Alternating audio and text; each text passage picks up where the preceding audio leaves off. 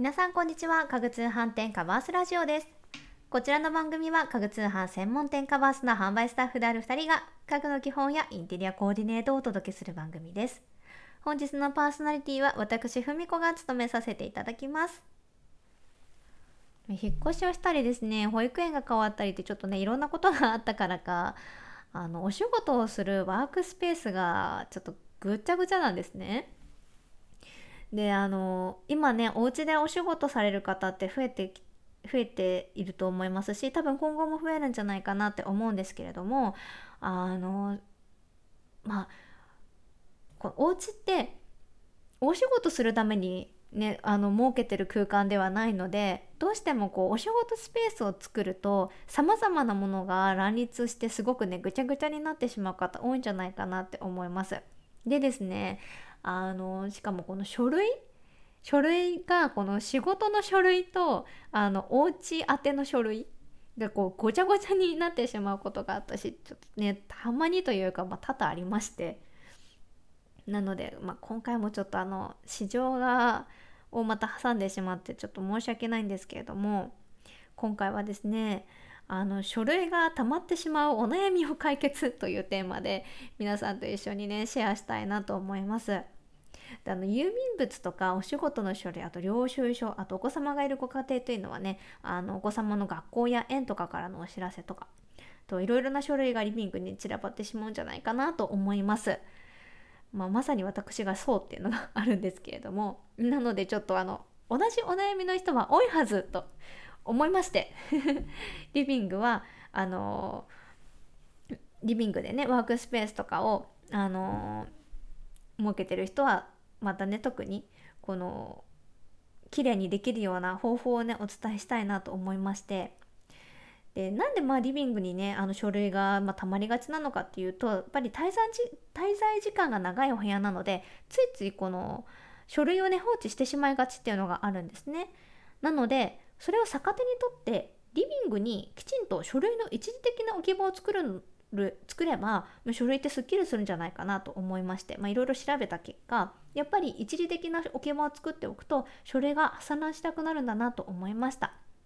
なのでこのまずはですねリビングに書類の一時置き場を作るメリットをご紹介していきます。どうして書類の一時置き場を作る場所はリビングが最適なのかというのをね2つご紹介したいなと思います。1つ目が置き場所に迷わないということです。書類があちこちに散乱してしまうのは置き場所、まあ、物の住所ですね。こちらがしっかりと定まっていないからということが挙げられます。家族全員が使用するお部屋であるリビングというのは書類の置き場に最適なんですね。と言ってもですねあの几帳面な方というのはご家族全員に関する書類はリビング、まあ、グルメに関するものはダイニングやキッチン。個人的な書類は家族それぞれの個室へと、まあ、きちんとね分けたくなると思うんですけれども今回あのお伝えするのはあくまでも書類の一時的な置き場になります。まずはリビングの中での書類の置き場所をしっかりと決めてその中に収納してください。であのお時間がある時に捨てる収納とあの捨てる書類と保管が必要な書類を分けてみてください。書類を他の部屋できちん他の部屋へきちんと移すのはその後でいいんじゃないかなと思います。2つ目が目につきやすいので忘れないということです。物を一時的に置く場所を作る場合置いたことを忘れない場所を選ぶことが大切です。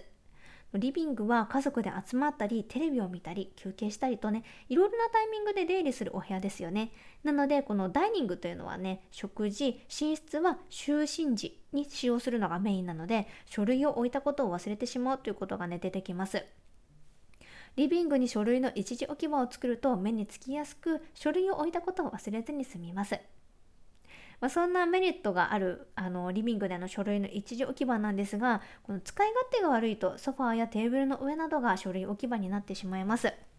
書類の一時置き場の使い勝手を良くするポイントは分類出しやすさ入れる方向この3つなんですね、まあ、この3つをどのようにあの書類の置き場所に応用していくかっていうのを細かくご紹介したいなと思います。1つ目が書類の書類の種類を分類するということです。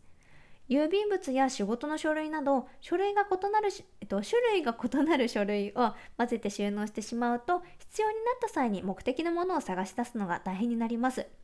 書類の種類を分けて収納できるように仕切りやファイルボックスを活用してみてください。2つ目は出し入れをしやすくするということです。一時的な置き場所に置いた書類というのは遅かれ早かれ捨てるものと保管するものとに仕分けなければなりません。必要になった時あと気が向いた時あとねあの時間がある時にさっと取り出して確認できるように収納用品は出し入れしやすいものを選んでみてください。棚にファイルボックスを入れるならきつくならないようにスペースに余裕を持っていただけるといいかなと思います。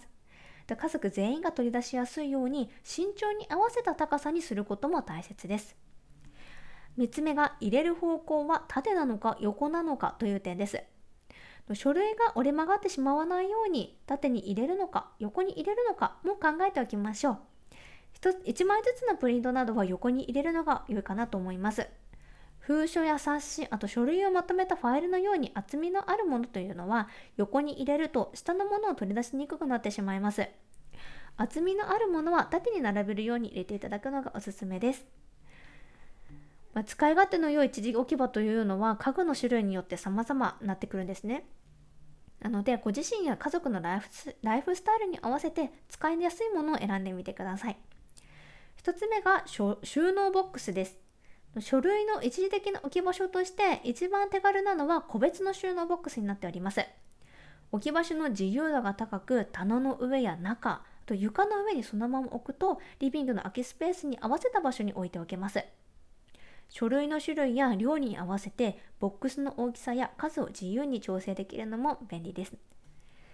2つ目が棚です。置きたい書類の量が多い場合は作りがしっかりとしている棚がおすすめです。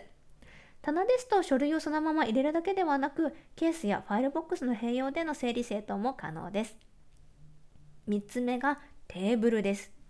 もう収納ボックスとかあとあの棚置くスペースがないという場合はもうあの収納スペース付きのテーブルをあの導入してみるのはいかがでしょうか？あのテーブルで書類確認とかあと掛け仕事をしている場合もテーブル型の収納ですとすぐに書類をしまうことができます。収納付きのテーブルにはあの天板の下に棚があるタイプやあの引き出しがついているタイプありますのでお好みのものをあの選んでいただけるかなと思います。4つ目がデスクです。もうテレワークなどであのご自宅でお仕事をすることがもう日常になっている場合はリビングに小型のデスクを置くのももの良い解決策かなと思います。デスクサイドにワゴンや引き出しといった収納スペースがついているタイプですと書類もね散乱しなくて済むかなと思います。いかがでしたでしょうか？今回はですね書類が溜まってしまうお悩み解決についてご紹介いたしました。のリビングは来客時にも使うお部屋なのでなるべくきれいにしておきたいですよね。